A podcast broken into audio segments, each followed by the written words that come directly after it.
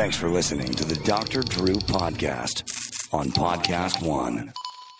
Let's face it, in today's uncertain times, simple conversations about your health can have powerful results. There's something you are likely eating every day. It can negatively affect your waistline, complexion, and overall health. On the Dr. Gundry podcast, Stephen Gundry, a renowned cardiothoracic surgeon and New York Times best-selling author, cuts through the BS to help you make better health choices. You have the ability to heal yourself if you give yourself the right ingredients to do it with. Dr. Gundry has spent the last 20 years empowering people around the world to help reverse and prevent some of our most serious ailments through the power of diet and lifestyle changes. You will change 90% of you. You will be a brand new you. Tune in to the Dr. Gundry podcast to start your health journey. Listen on Apple Podcasts, Spotify, Amazon Music, and anywhere you get your podcasts. Because I'm Dr. Gundry, and I'm always looking out for you. Our friends at BetterHelp, you've heard me talk about them before. Of course, it's customized online therapy,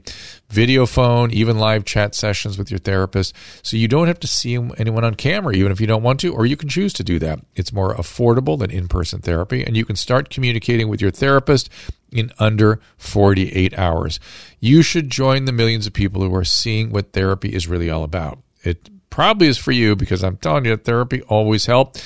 And some people have uh, sort of a barrier to entry. They don't want to sit in a waiting room. They don't like making that first call.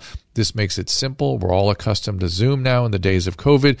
And I tell you what, I've referred a lot of people to BetterHelp, and I have been truly impressed with the services they provide and the outcomes we get. It works. It's accessible. It's easy. And whatever weird sort of feeling you have about it, get over it. This podcast is sponsored by BetterHelp, and the Dr. Drew podcast listeners will get a 10% off their first month at BetterHelp. That's B-E-T-T-E-R-H-E-L-P dot com slash Drew, D-R-E-W. One more time, that is betterhelp dot com slash Drew.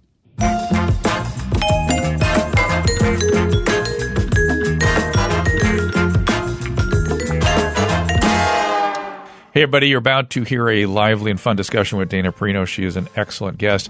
But we had some uh, technical problems with our Zoom. She was in the middle of a snowstorm.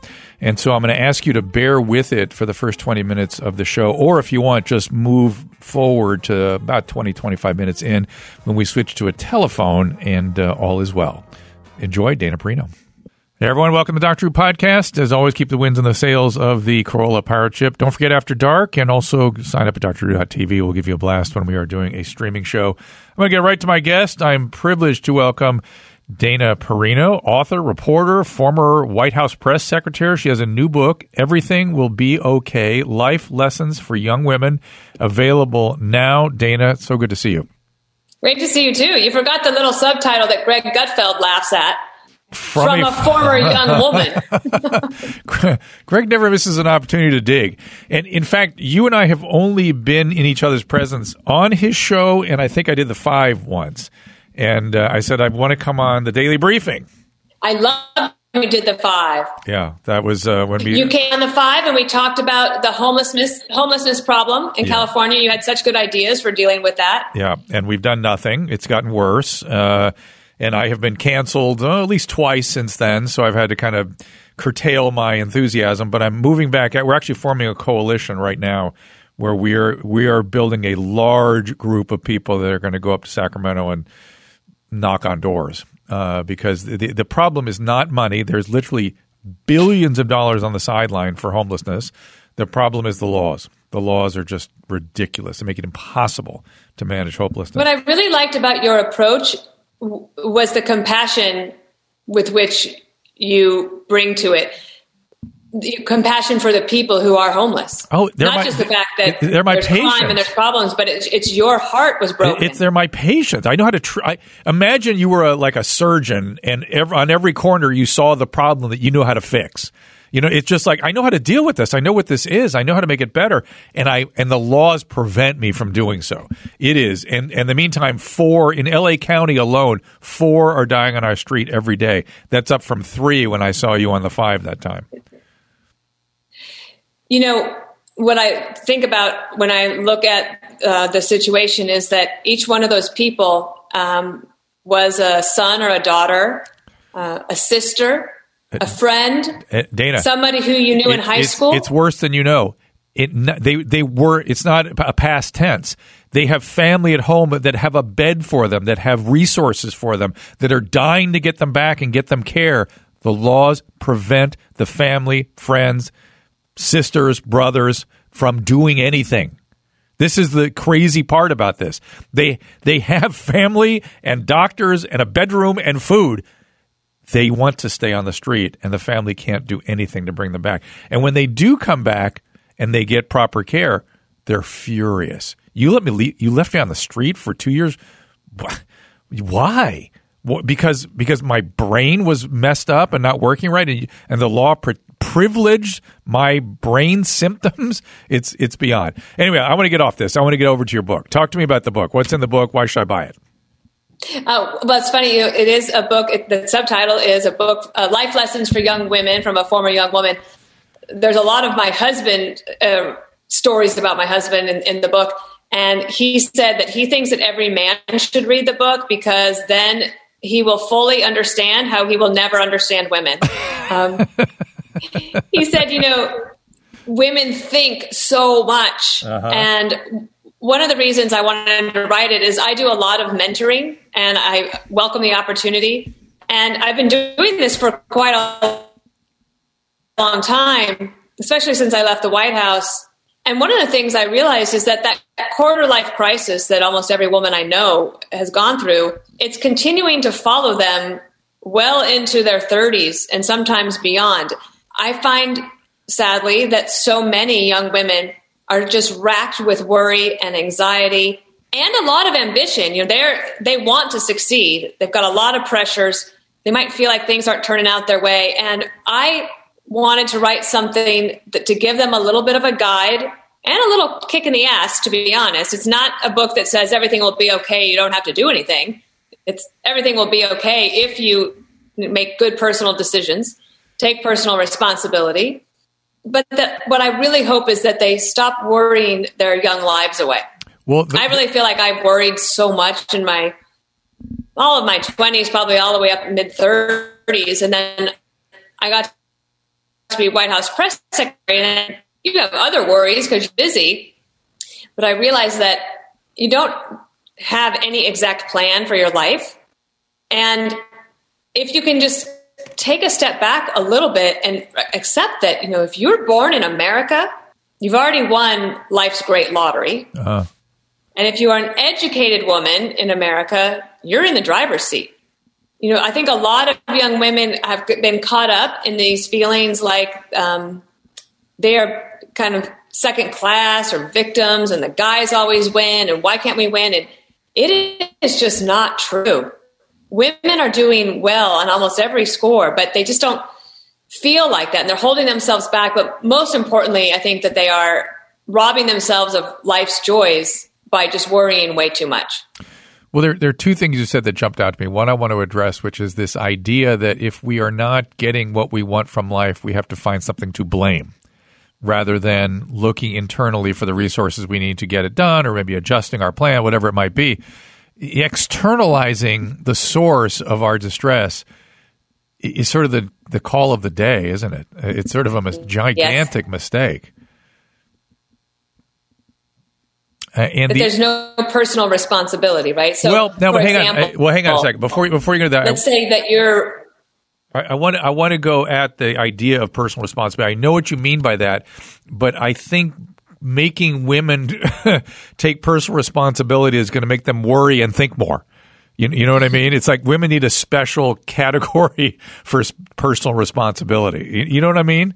Because because because one thing that breaks my heart is I find women constantly taking on things and inventories for things that you know to try to, to fix and take care of and to blame themselves for when it it, it is out there. there you know it's like uh, for instance just common things I deal with. You know something say happens in the husband's. Uh, libido or something, and then immediately women go, "Okay, what am I doing? What I uh, am I looking okay? Am I uh, what can I do? What, uh, am I feeding him properly?" Blah, blah, blah, blah, blah. When in fact he uh, has a thyroid problem. you know what I mean? It's like it, it, it, you don't you don't have to blame yourself for everything, and you do also need to take personal responsibility. How do we get them that balance? It's a great question. Um, and i I'm sitting there listening. I'm like, yeah, I always, almost always, when my husband, when I walk in, if I see him, I'm like, is everything okay? Yeah. Like, and if, like, if he's had a, a bad customer service call, I'm sorry. Nothing to do with me. Right. Um, part of what I think about in terms of personal responsibility is I, I approach it in, in this way, which is if you're spending four hours a night watching Bravo and you're not prepared when you go into the presentation the next day, well, then you've made a decision. Yeah. Um, you know, time management is just something that's so important. And I also think there's a lot of freedom in discipline. So if you have some parameters in your life where you can say, you know, I don't stay out till last call on a Thursday night, um, or you know, I I have one that I talk about. It's going to sound kind of weird, but I used to get so much anxiety going to baby showers. I did not want to go. I don't have children. I like children. I like my friends' children. I would always send a gift, but I just found it excruciating to go to baby showers. And most women will go through a point in your life when your friends and your relatives are all having babies. And finally, one day I got caught in a little white lie that I couldn't attend. And they said, Oh, well, then we'll change the date so you can be there. so I finally just said, Okay, I have a personal policy. I don't go. And it gave me this freedom when I get an invitation, like, oh, I don't attend baby showers, but what's the, make sure I have the address. So I always send a gift. Uh, that might sound sort of weird, but I remember just getting so much anxiety. I'd walk in and people would say, do you have children? Say, no. And they would say, oh, as if, it's as if I had to explain why I don't or why I couldn't or might be. Um, so Okay, we, you you bl- the Wi-Fi cut off for about 30, 40 seconds. Ah. So so I heard what you were saying about trying to explain things and being sort of, you know, you, you felt in it, if you if you when they would come up to you and say, "Do you have children?" I, I it's interesting. I see on your face, and you correct me if I'm wrong, embarrassment that you're okay not having children. like somehow that's flawed. Yeah. You know what I mean? It's like, like of course you wouldn't, because you, don't want to explain yourself when other women. Then you have to go. How could you feel that way? I, I don't want to. I'm okay. I'm fine. Let's just stop. Stop right there. And that would be very uncomfortable. I would think. it's very interesting that, that people want to say like why don't you have children and um, look my husband and i just decided we didn't that it wasn't for us and i also always knew that that could change Yeah. Yeah. you know at some point along the way i was prepared for that. You know, my husband is 18 years older than me. Um, he had children from his first marriage. But also for me it just i didn't want to have kids. And so um, yeah that that has come up over and over again. I get a lot of questions about that um, work life balance. And one of the things i did in the book was i went ahead and interviewed a woman that has three boys. She's one of those friends that i look at and think how does she do it all incredible global talent officer for a big company um, she had some great advice for women and, and not apologizing for being a good mom and setting some standards with your uh, business. She said that um, one of the things to do if your colleagues keep calling you when you're trying to have that dinner time with your family, or maybe the kids are screaming and crying and you got you know, it's chaos with three boys. She said she would just pick up the phone and say, "How can I help you?" But let them hear all the chaos yeah. in the back. yeah. And just like little things like that, where you can you know start to stand up for yourself a little bit. It's funny. I see. I see just uh, confident delight in your in your face when you say, "I don't have. I don't want children." But I imagine women get very judgy, which is another thing that breaks my heart. Is how women judge each other and attack each other. Uh, That that to me is so. oh, we got to get. Th- it started when you were twelve, and it needs to stop. Oh, the computer cut. I think it's earlier than that, actually. really. Um, Jeez. the book is how most women think that everybody is thinking about them. Mm-hmm. And the truth is, is that most of the time nobody's thinking about you Right. because everybody's thinking about themselves. That's right. And that can also be freeing. I also tried to do something else in this book, which is to try to get a little bit out of myself. I just gave an example of something I've started doing, which is to catch up, you know, meet eye contact with somebody, or even not. even if I'm on the subway, and just wish everyone a little uh, good wish or a little prayer that, that whatever's on their minds, whatever they're dealing with, could be alleviated for the day, or that she gets home safely, um, that he has a great night. Um, but a way out of my own head and thinking and regurgitating everything from my day and getting into other people. I think that's helped me find a way to um, just remember that everybody's going through something. Well, that is a really interesting practice, right? Because getting focused on the well-being of others and just wishing it, just just paying attention to it and being paying a little homage to it, that's a very positive from standpoint of like positive psychology. That's a very positive place, and I imagine it's kind of a nourishing place to be in. It's a great point. I feel that sometimes because I don't feel guilty for my success, but I'm well aware that I am living a life that is quite comfortable compared to you know 99.9% of people in the world. And I did a lot of work in Africa after I left the White House, and my husband and I continued to be active there. But every time I went, I realized it would give me what I call perspective with a capital P. Yeah. So, life is actually pretty great. Um, that's when I started to try to, to do that um, that little exercise.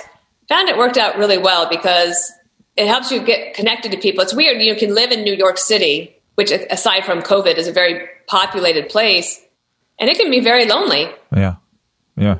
You know, everybody's doing their own thing, and I, I just feel like you know if, if you're buried in your phone or you're not making eye contact with people, you're really missing out on a lot in life. Yeah, it's absolutely true. It's 100%. I mean, the, I was talking to a psychologist recently, and she was saying the number one complaint she's hearing is lack of connection. That That's really when you get right down to it. The loneliness epidemic. Yeah, especially in COVID, especially in COVID, where it's becoming really, you know, it's causing mental health problems. I want to talk uh, about your other books. The other books are uh, Let Me Tell You About Jasper, How My Best Friend Became America's Dog.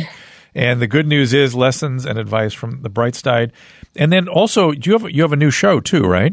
Well, yeah. So, well, it's um, I don't know if your listeners would know it, but America's Newsroom. That's nine to eleven a.m. Eastern time, and I'm co-hosting for the first time with Bill Hemmer, and it has been such a joy. It was an opportunity I did not pursue. I did not expect. It came out of the blue and it started right around inauguration day of 2020. And annoyingly to some people, like our friend Greg Gutfeld, I am a morning person. I wake up happy and ready to work. It drives Greg crazy. That's so funny. Um, but it's really working for me. I love it. Uh, I'm, I'm, dealing with trying to figure out how to deal with um, the length of my day because I also do the five four days a week. But how could you get above the five? The five's a blast. I, I bet. And the, are you still doing the daily briefing too? No, that show okay. um, ended. Okay, got it. It was put to bed. Uh, I listen. Two hours with Bill. I imagine it, you get to really try to deliver the news, which I, I know these days is kind of a challenging thing to actually provide news. I love that part. I always love news. You know something my dad did with me. Um, Dr. Drew, this might a lot about, and you could come to your friends if you want. Um, when I was in third grade, my dad, he was quite a news consumer, um, talk radio, television news, but he subscribed to every magazine and newspaper. I was quite close to my dad when I was a kid. And he started a tradition in third grade where I had to read the Rocky Mountain News and the Denver Post every day before he got home from work. Wow. And I had to choose two articles to discuss before dinner. Wow.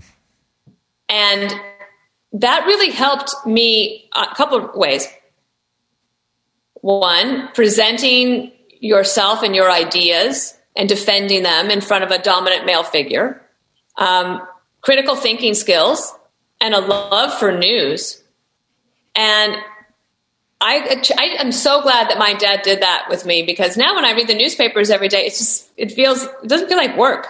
How how long did you do that for with your dad? Well, I would say all the way up through high school, not as regimented, but as I got a little bit older, I was on the speech and debate team, of course, and you know, we got all the magazines back in the day. There was you know, Newsweek, U.S. News and World Report, uh, National Review, New Republic, and then if we saw an article that we liked, we would dog ear the page or, and maybe leave a note in the margin for each other. And then when we, we could catch up, we would talk about it. How fun.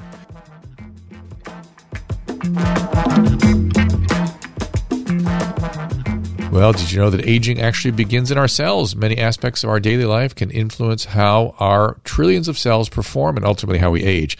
Age associated cellular decline, or AACD, is the time related deterioration the way our cells function as we age, begins in our 40s, accelerates in our 60s. Over time, our cellular processes become less efficient, which can contribute to things like fatigue, reduced muscle strength, impaired cellular defenses. To help address these changes, try incorporating nutrients that work on the cellular level to increase your wellness routine. Celltrient Cellular Nutrition is a breakthrough range of nutritional products with cellular nutrients to target cellular performance. Celltrient is the first brand to provide a range of cellular ingredients, including nicotinamide riboside, urolithin A, and glycine plus N-acetylcysteine, all stuff I take to help combat key sources of AACD. I take this product. Visit Celltrient.com for more info and find out which Celltrient products are right for you. Use code Dr. Drew 10, D-R-D-R-E-W 10 for 10% discount. Relief Band is the number one FDA cleared anti-nausea wrist brand, and it has been clinically proven to quickly relieve and effectively prevent nausea and vomiting associated with motion sickness, anxiety, migraines, hangovers, morning sickness, chemotherapy, and much more. We are going to we're going on a cruise and we are going to use it. Listen to what dolly talked about in her experience. Quote this really works. Friday night the ship rocked and rolled all night. I didn't get sick the whole week. Enjoyed my trip to alaska. If you get motion sickness get one of these. Don't get the cheap ones. You get what you pay for Ooh, my wife Susan's going to love this. It'll free her to travel without that seasickness. It's 100% drug free, non drowsy, all natural relief, zero side effects for as long as needed. The relief band stimulates a nerve in the wrist that travels to the part of the brain that controls nausea. The technology originally developed over 20 years ago in hospitals to relieve nausea for patients, but now Relief Band is available to the masses. And as the world opens back up, don't let the fear of nausea keep you on the sidelines. Right now, Relief Band has an exclusive offer just for Dr. Drew podcast listeners. If you go to reliefband.com, use promo code Drew, you'll receive 20% off plus free shipping and no questions asked. 30 day money back guarantee. So head to reliefband, R E L I E F B A N D.com. Use our promo code Drew for 20% off plus free shipping.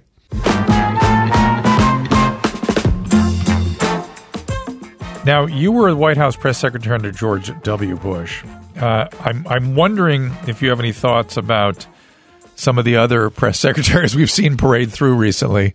I mean, we've gone away from Scaramucci to uh, oh, the mooch, Kayleigh McEnany, and now now the woman I can't remember her name that's up there. I can see her vividly, but I can't even remember her name yet.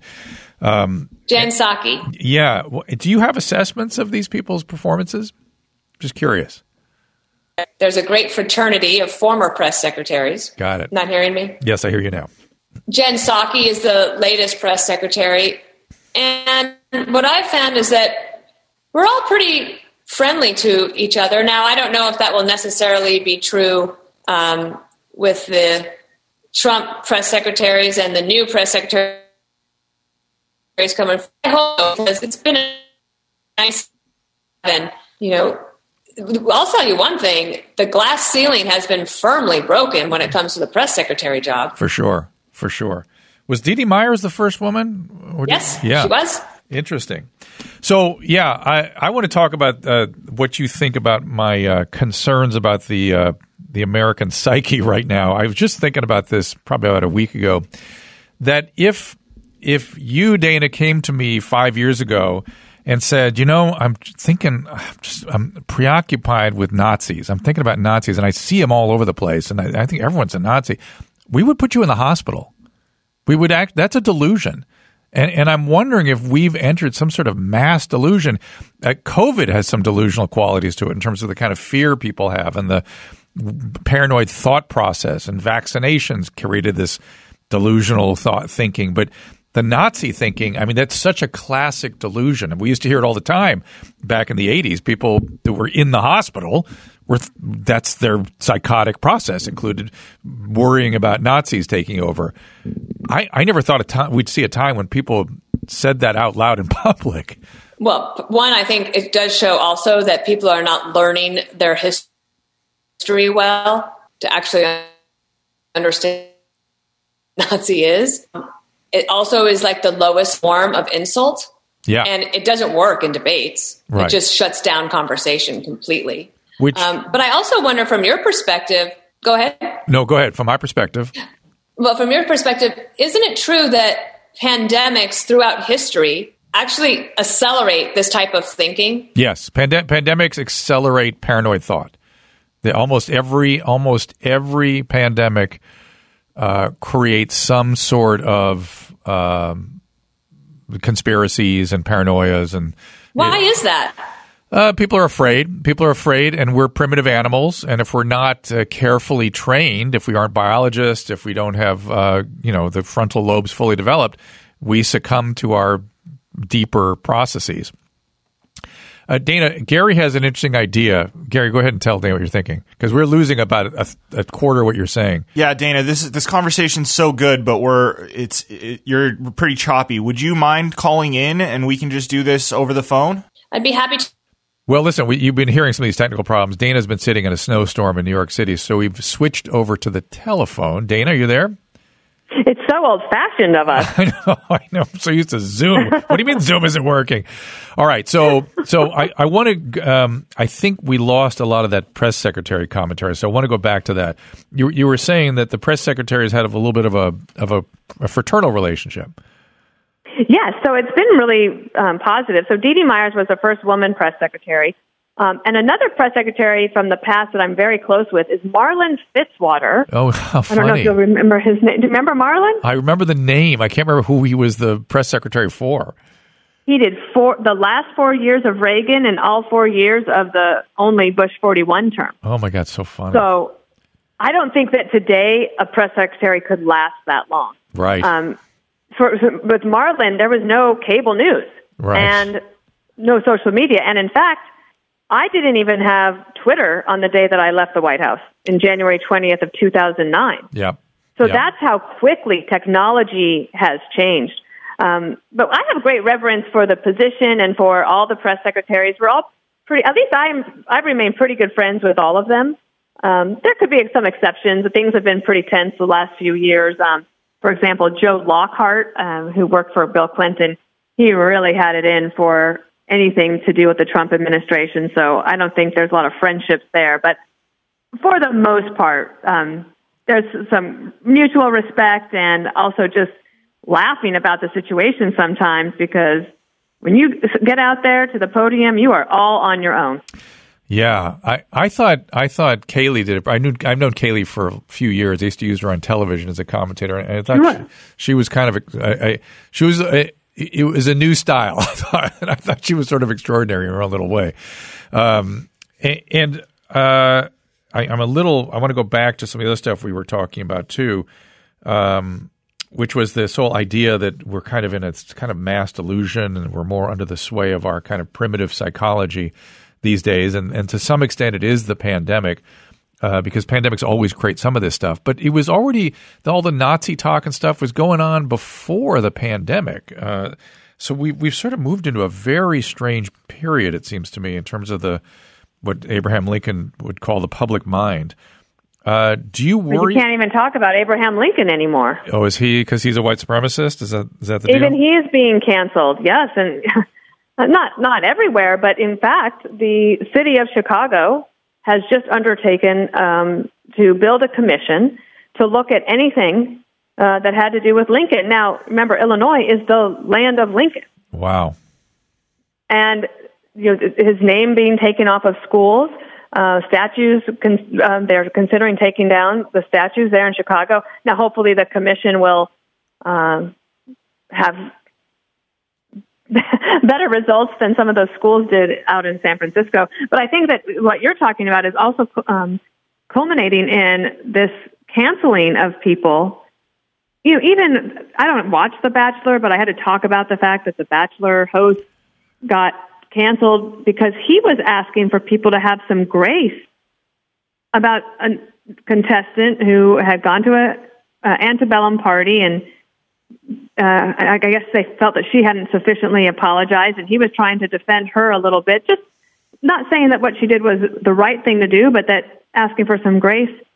And imagine asking for grace to land you one without a job, but also basically erased from all that hard work that you've done. Yeah. And to me, for people that um, especially uh, think of Christianity as the way that they want to live their lives and, and, and their faith, that is like the exact opposite of the teaching. The well, exact to, to be fair, to be fair, yes, you're of course that's true. But it's interesting to me. Adam and I were talking about the the cancel pressure we used to get back when we were doing Loveline in the late '90s from the right. We we would get all these letters mm. and religious organizations and complaints, and it was all a lot of it was very also delusional. I was I was advocating for HPV vaccines. I was advocating for you know not not abortion pills, but morning after contraceptive, which works just like your pill you take before intercourse. And and they refused to accept any of that, and were flying into these uh, ideas of fancy about their religious views being uh, profoundly violated by us, and we, we need, they would write our uh, broadcasting organizations. They would just they would come down on us from the regulatory side. So the the right had its own version of this. It just wasn't quite so uh, pervasive, and so, So and so I ask you because I'm I'm genuinely curious. Well, how did that change? And were there any lessons from how that changed into how to maybe this will eventually change and yeah, get better? It, it just, you know what it is? The, the truth eventually prevailed. Uh, HPV vaccine, guess what? Prevented cancer. And therefore, people needed to shut up about it when somebody advocated for preventing cancer. Uh, the morning after pill is not an abortion pill. And, and it was sort of like rationality sort of took hold and people just weren't reacting with their emotions uh, and then and then um, sort of p- pushing them through the sieve of their religious principles. Um, so I guess we should say that rationality will. I, I'm worried because I keep looking at the French Revolution. Uh, and I and I, you know, the book I wrote on narcissism, I wanted to write a chapter on pre-revolutionary France because I kept saying, I can't find another period of history that had so much trauma and narcissism except right around revolutionary France. And uh, you know, and I just want to just talk about the correlates. And now here we are with the guillotines out. And the thing about guillotines is that everybody goes on the guillotine. It doesn't just stop with the people that start putting people on the guillotine. The people that start putting people on the guillotine themselves end up on the guillotine without exceptions. Right. Without exceptions. That's how this works. So I'm guessing, thankfully, there is no actual violence going on at this point. I mean, you know, not of this nature where individuals are being uh, decapitated. And I'm guessing this version of it will burn itself out. Uh, uh, how long it takes is what I keep asking. You know, when, when's it going to get better, mommy? When's it going to stop? Is really what it I feels agree. like. I'm I know. saying. I, I say the same. Like, like it has to end, right? Like, Yeah. surely they don't believe this, right? Um, I do think that we we're in the middle of a cultural revolution, and the thing is, is that once a, once you realize you're in the middle of a cultural revolution, it's, you're kind of powerless to stop it until rationality takes hold. C- correct. However, you don't want to look back on it and say that you didn't stand up for some sane principles and help push it Absolutely. towards rationality. So um, I, I am super moderate, so I don't take sides particularly. Uh, I see the insanity everywhere, and so I'm trying to. I actually have uh, uh, one of my podcasts. We have something called the Rational Re- Revolution. We just we want we want start from one principle: truth exists. Just start from there. Let's all agree truth exists, and let's move forward. You, you got to understand. I love that. Yeah, yeah. I love that. Truth has been and under don't you assault. think there are more people? There, there, obviously, I think there are more people that are part of the rational revolution, but they're very quiet. They're afraid. Everyone's afraid. I'm afraid. I, I get it. I get it. I, I only recently started going back out on social media again because it, it's so disgusting. It, it's so unpleasant. And uh, I sort of feel like I kind of have to. I have an obligation to. Uh, it, it's it, it's really a, an unfortunate time. But I, I don't know. I, I don't want to predict because I, I, I just I've, I'm an eternal optimist. I have faith in our country and I have faith in humans generally. And I feel like, Me too. you know, I mean, look at what happened with the printing press. The religious wars break, broke out when you had the ability to mm-hmm. read the Bible. And so, whenever there have been technological advances, stuff, things destabilize, but they also have a way of moving to. I, I'm sort of Hegelian a little bit in my thinking, like like the Hegelian notion of there being a thesis, a thesis, an antithesis, and then a synthesis. And I think we're we've got to move to things are moving so fast, which is that's the good news. It's not going to take 300 years like it did in the um, late Middle Ages, but that the synthesis needs to needs to come together. I just don't quite see what that's going to be yet. I'm, I'm worried. I don't either, though. There are some, in, in terms of the like technology moving so fast. Uh, on in some ways, it's just so amazing. I mean, imagine if we hadn't been able to get a coronavirus vaccine as quickly as we did. Right. I mean, how much worse things could have been. But the fact that the technology and the science had advanced enough that now even that technology could be used to fight some cancers uh, or help with other uh, yeah. va- vaccines for other diseases, Yeah. that's quite remarkable and maybe can help a little bit. Well, I, my son, who was a history major, pointed out to me once that uh, wars were the greatest source of emotional de- of, of uh, economic development, and I feel like we've been at war with this um, virus. And isn't it interesting that a lot of things were sped up and pushed forward? I mean, we just landed somebody something on Mars, and we Yep. the and these the tr- my profession. I when I when I was yelling about um, you know stop stop with the panic porn from the press and start you know just start calming people down. One of the things I was saying was that you know the medical system in the United States has an unbelievable ability to problem solve and improvise and and really come up with solutions.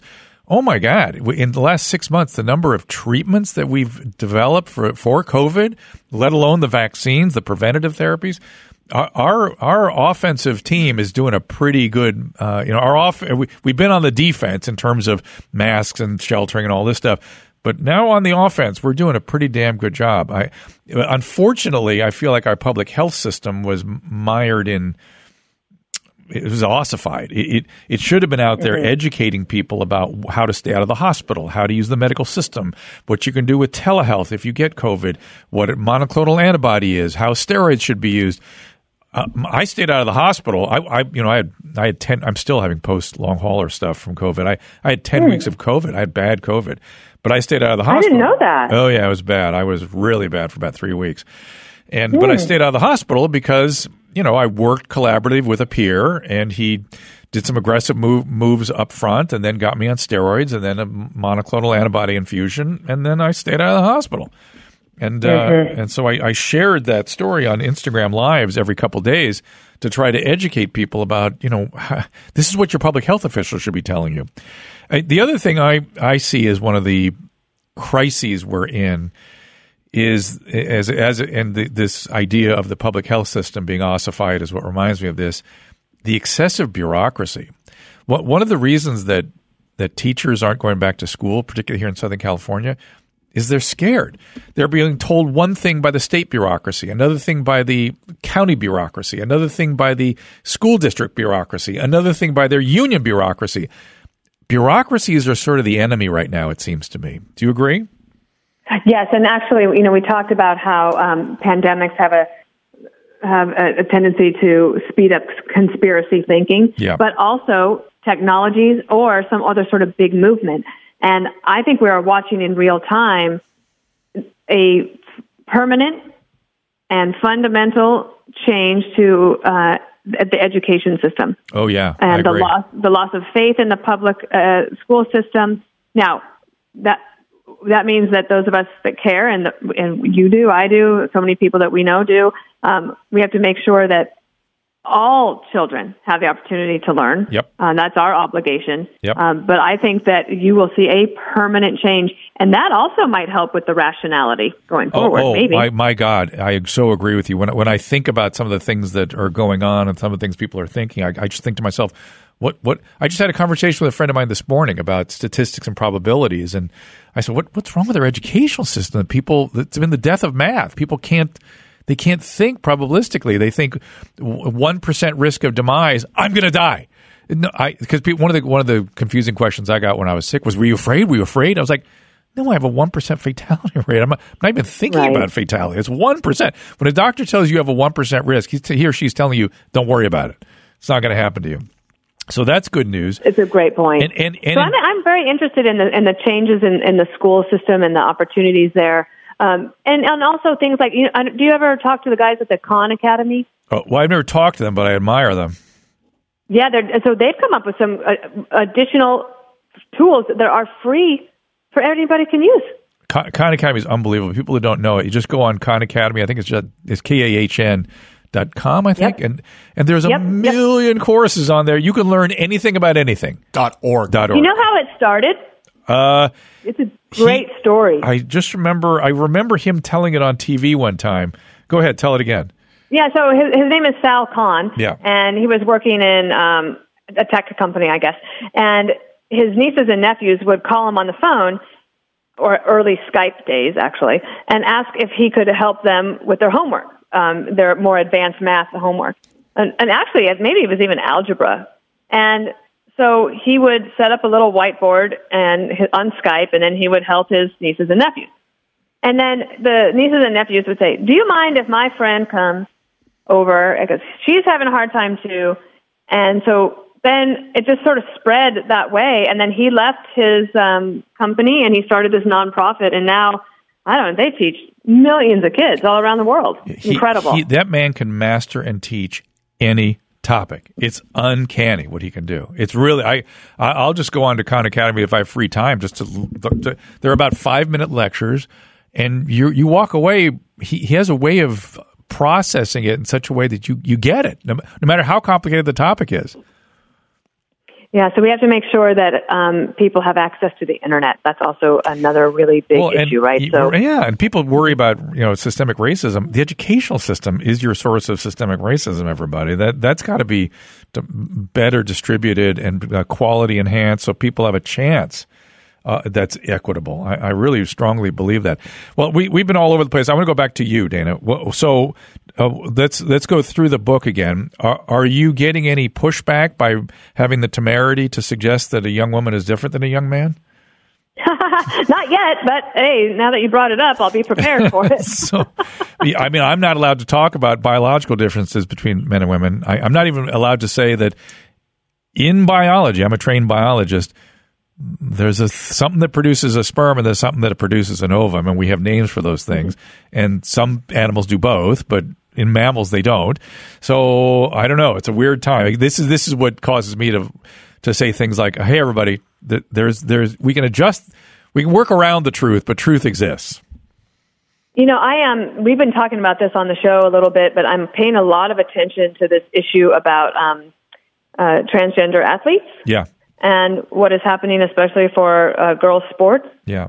and girls' opportunities. Um, it's an interesting cross section of um, uh, groups. For example, women's groups uh, that went after Martina Navratilova, who was sticking up for girls when it came to the sports, and um, that's a it's a really important issue. Um, I don't think that it's being handled very well by uh, the government, and I feel bad for the parents. And so I'm staying on top of that issue, uh, paying attention to it, and trying to speak up when I can. Interesting. And then uh, your your two hour show is primarily news, right? Not opinion. Yep, we do news, um, a range of news. You know, we interview a lot of people and, and press them. We had a, a good discussion about um, the minimum wage hike. That's always a, that's always a good one. Yeah. Um, today, also that you know, foreign, we've tried to hit a little foreign policy. Um, we've also been talking a little bit about Britney Spears because you know what, people are ready to not talk so much about politics. They That's want nice. a little pop culture news. Yeah, and uh, just to be for the audience, we are recording this a couple weeks in advance, so that that's the this is the topics we were talking about. Uh, the the the, uh, the the Britney Spears thing, you know, I've been saying her dad saved her life. Uh, conservative conservatorship saved, saved her life. Abs- She would be dead now without, or she'd be living on the street, one or the other. Uh, whether or not he was the right person to be the conservator, or whether there was excesses, I, I don't really have an opinion. But I'm telling you, that woman was severely ill, And the, because of excellent psychiatric care and a conservatorship, she's alive and thrived and would be either dead or on the streets. I guarantee it without a conservatorship. In fact, one you know, of my the angle that we took was how the media um, and they were responding to you know demand from the audience. Um, if you look back at some of the uh, coverage of her as she was uh, as her star was rising, but as she was uh, declining, mm-hmm. you know, mentally. Yep. Remember when she shaved her head? Oh yeah. And, oh yeah. Um, you know, even on the Family Feud, there was a category of it was called "Things Britney Spears Has Lost," oh, and um, three of the answers were it was like um, money, marriage, and the third one was that, that was a correct answer was her mind. Uh, absolutely, that that's and well, how that's and correct. In a way, it's like the, how we were exploiting her. Well, as consumers of news, and I'm, I don't, I don't like that. Well, go watch Anna Nicole Smith with that yeah, perspective yep, in mind. Yep. I, I, was standing there. I was on multiple programs going, You are talking about a woman who is dying. Do you understand? And they were mm. making fun of her and blah, blah, blah. I thought, This woman's going to die. There's no doubt in my mind. This is opiate addiction writ large. Oh, Gary's holding up the, the, the uh, top answers. Her hair, her respect, her mind was number three her husband, her children, her weight, her fans. Those are those are the top uh, answers. Can you so, believe that yeah. on a real show? Yeah, on a family and, and, feud. But but what I did, I, it's okay to make fun. I understand people do that, but then also not to understand you're watching somebody dying, and that we really need to say mm-hmm. prayers for her and, and wish her the best. I, I, that that's the part that troubles me. The the lack of psychoeducation that you know head shaving is sort of a classic manic symptom. That's what people do when they're in acute mania. They'll just shave their head all of a sudden. And then substances. I kept hearing about people. Of course, that stuff swirls around me. People call me with concerns. Substances were an issue, but that was probably more of a psychiatric pathology than an addiction per se. But who knows? We weren't there. And um, yeah, people die of that combination of problems, and that's what is one of my one of my solutions to the homeless thing is to make conservatorships better and more available because a lot of people I see on yes. the street need yes. need custodial care. So, again, I'm I'm shooting my mouth off a lot. I, I, I you know why Dana I'm I'm talking so much is you listen so well and you know you don't i'm not kidding and you don't you don't often get to listen to people that are penetrative listen speak to people that are penetrative listeners it makes you talk so that's why i'm getting so chatty it's actually interesting you know in my book i do talk about how um, one of the ways to succeed in the workplace um, is to spend a little time or more time listening um, and i find also young women they're they're raring and ready to go. Sometimes they don't even realize that they keep interrupting people, including the boss. Mm. And that's a surefire way to make sure that you don't get promoted. Well, Headspace is your daily dose of mindfulness in the form of guided meditation with an easy to use app. Only meditation app advancing the field of mindfulness and meditation through clinically validated research. So, whatever the situation, Headspace can help you feel better. Need help falling asleep? Headspace has wind down sessions that their members swear by for parents, Headspace even has morning meditations you can do with your kids. Headspace approach to mindfulness reduces stress, improves sleep, boosts focus, increase your overall sense of well-being, and I assure you, I have used it to wind down, and it is very effective. Headspace is backed by 25 published studies on its benefits, 600,000 five star reviews, and over 60 million downloads. Headspace makes it easy for you to build a life changing meditation practice with mindfulness that works for you on your schedule, anytime, anywhere. You deserve to feel happier, and Headspace meditation made simple.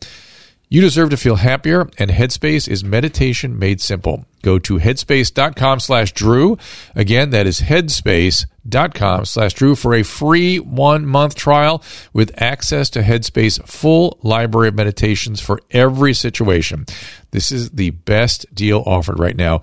Go right now. Headspace.com slash Drew. Go today. Well, we're here today to talk about uh, aging. I don't know if everyone loves talking about that topic, but uh, I suggest you pay attention to it. And we talk about aging, we're really talking about our cells. The cells are what age becomes senescent. Uh, and there are things now we can do about that. My guest is Dr. Noel Reed, board certified family medicine physician, consulting physician for Celltrient Cellular Nutrition. Dr. Reed, welcome. Thank you, Dr. Drew. Thanks for having me. So I know people are very focused on looking and feeling num- uh, younger, but you know when you think about wrinkles and our hair and all the things that decline with the aesthetics, really we're talking about ourselves. That's where the aging occurs. Exactly. So you make an excellent point. I think that's where we focus initially is our aesthetics, right? The wrinkles that set in, the gray hair that comes in, the sagging skin, maybe that we're not moving as fast as we used to five, ten years prior. But aging starts from the inside out. It starts at the cellular level. Um, and so if you can imagine, as we get older, our cells do too, then they don't tend to function as well. And that's what we refer to as age associated cellular decline or AACD, which is the time related deterioration in the way that our cells function as we age that we typically see in our early 40s and it accelerates as we get into our 60s. And one of the main aspects of AACD can be traced back to the mitochondria. So, do you remember what that is, Dr. Drew? oh, yeah. Oh, yeah. Oh, yeah. So, these are the. These are the energy plants. These are how we create energy in the cell, where we get exactly. our ATP from. Yep, you, you, you hit the nail on the head. So these are energy producers. They are the power plants, the powerhouses of the cell, and responsible for producing more than 90% of the energy that the cell needs to do its work. Um, remarkably, we have about 100,000 trillion mitochondria, which is approximately 10% of our body weight. Um, and AACD encompasses declines in these power plants. So over time, the key natural processes become less efficient at the cellular level. And this can contribute to physical things such as fatigue, decrease um, muscle stamina, decrease or impaired immunity. And so, how does Celltrient do so? Well, by using a cellular uh, nutrient. So, um, there's a, an entire product line actually with Celltrient where it focuses on really three aspects of um, age associated cell- cellular decline, and that being lack of energy or decrease in energy, decrease in muscle strength, and impaired immunity. And so there's three key nutrients that it includes, and that being nicotinamide riboside, urolithin A, and glycine plus N-acetylcysteine to help combat the key sources of AACD.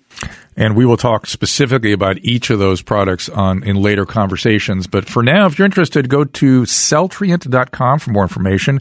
You can take a short quiz under Find Your Celltrient tab to discover which Celltrient products fit your needs. Use code DRDREW10, Dr. Drew 10, and you will get a 10% discount. Dr. Reed, thank you for joining me. Thanks for having me. And I think women are naturally better listeners than men. I just think that's just a natural trait they have that they they just uh, are more receptive. Well, they are you know you're using more of your brain, right? You have a big corpus callosum, and, and you do, and so you're so you're getting more of your holistic bodily based impressions coming into the the listening you get you get it's it's a richer landscape of listening i i had to learn it you know i had to sort of come to it in in uh, training to help help people uh, and now I know it when I see it. I, I, see how, how easily women come to that. They ignore it. Sometimes they don't pay attention to it. Uh, sort mm-hmm. of paying attention to their instincts and their inner voices. They, like you say, they, they their their default is worrying, and and sometimes worrying blots out the instincts. Right? Definitely. Yeah. It can cloud everything. Um, your judgment, and and the more you worry, it just they can compound itself. There's one exercise I recommend in the book that um, I've done since college, and that is when I feel overwhelmed by worries, which is much, uh, very infrequent now, but it used to be a lot. Um, I take a piece of paper. On one, on one column, I list my concerns and worries, the things that are on my mind that are kind of choking me. And the next column, I say, is this something that I can control or not? You check mark next to the ones that I have control over. For those that I have control over, in the third column, I write a couple of words about what I plan to do about it if it's worrying me. Mm. Maybe I can let it go. Maybe I need to have an action plan. But then I would take that piece of paper and I would put it in either my wallet, uh, maybe today in the back of my phone, but in my bag or my back pocket, so that as you're going about your day, as those worries start to creep back up, you can pull that piece of paper out and have a little more comfort um, and what's in your control and what isn't, and sort of find that serenity that was intended for us. I, I love that, and it, it's sort of it's sort of focusing the locus of control. How do you deal with the parts that you're helpless? that make you feel helpless? Because that's the part people complain about. Do you just push it as? Can well, you just? I I grew up. You know, my mom was a, um, a child of uh, alcoholics. She went to um, Alcoholics Anonymous or Children of Alcoholics Anonymous, um, and the Serenity Prayer was very much at the forefront um, in our house and in the Lutheran Church uh, that I grew up in. So, recognizing the things that I can't control um, and turning that over to God or to whoever else was in charge. Uh, like if it's to say it's somebody is somebody's behavior that I can't control. Um, but can I control how much I have to be around that person? We, we call that surrender, and that's a Yeah. that's, most people can't do that. Uh, That's a profound. Uh, they they feel like they have to keep controlling things, and it's a very healthy capacity. It really is. My husband's been a very good influence on me um, in that regard. He has he talk about a good listener, um, great advice, but he can recognize when you are upset about when I'm upset about something that I can't control, um, or if I can't make a decision. And he always reminds me that deciding not to make a decision right now is a decision. Right. Interesting. It puts the locus control again back to you. That's good. Mm-hmm. So um, they are pushing in on this studio right now. Somebody else is about to come in. So I have just a remaining couple of minutes with you, Dana. It's been a pleasure to talk to you, and I, and I hope to come back and visit you guys soon. Um, let's talk about our friend Greg Gutfeld before I wrap up. Uh, are you going to be Oh, part I of the, love this topic. Are you going to be a part of the nightly new nightly show? Oh, I, you know, I hope once in a while. Um, my schedule, you know, I'm now a 4:30 a.m. Uh, wake up Oh boy. during the week, Yeah. but yes, I would love to join him uh, when I can, Well, and I'm if he'll guessing. have me. I'm guessing he's going to need uh, an expanded cast because he's now instead of you know casting two people a week, he's ex- uh, casting ten, right? I mean, It's, it's gonna it's gonna be a big operation. It's gonna be a great success. I'm lo- I'm really happy for him, and um, I get a kick out of him. What did he, he said something on the five the other day that made me laugh so hard, like I felt like you know, like I was going to get in trouble in high school for talking during class. Oh, I know what it was. We have a colleague, that, uh, Shannon Bream. She has a book coming out called "Women of the Bible Speak," yeah. and Juan Williams was promoting that for his One More Thing on her behalf. And Greg Gutfeld said, That gives me an idea of a, a Women of the Bible calendar.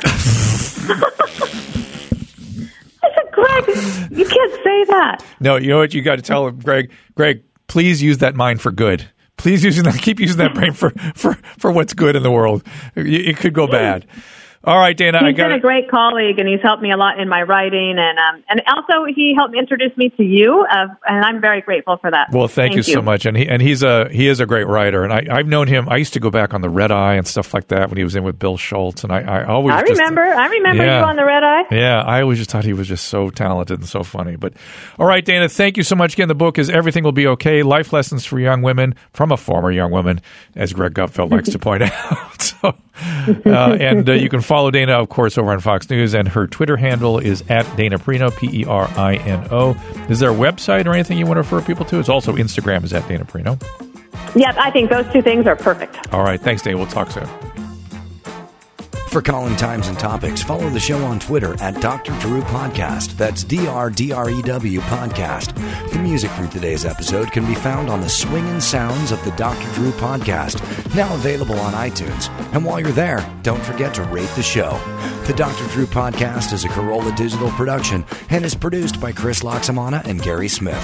For more information, go to drdrew.com. All conversation and information exchanged during the participation in the Dr. Drew podcast is intended for educational and entertainment purposes only. Do not confuse this with treatment or medical advice or direction. Nothing on these podcasts supplement or supersede the relationship and direction of your medical caretakers. Although Dr. Drew is a licensed physician with specialty board certifications by the American Board of Internal Medicine and the American Board of Addiction Medicine, he is not functioning as a physician in this environment. The same applies to any professionals who may appear on the podcast or drdrew.com.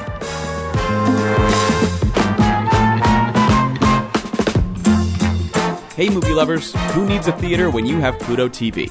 Grab your popcorn and your streaming device because free movies are here. Pluto TV is your home for movies. Great movies are playing anytime in over 20 exclusive movie channels of action, horror, rom coms, and more. Watch hits like Saving Private Ryan, Pretty in Pink, and Charlie's Angels all for free. No signups, no fees, no contracts. Ever. Download the free Pluto TV app on any device.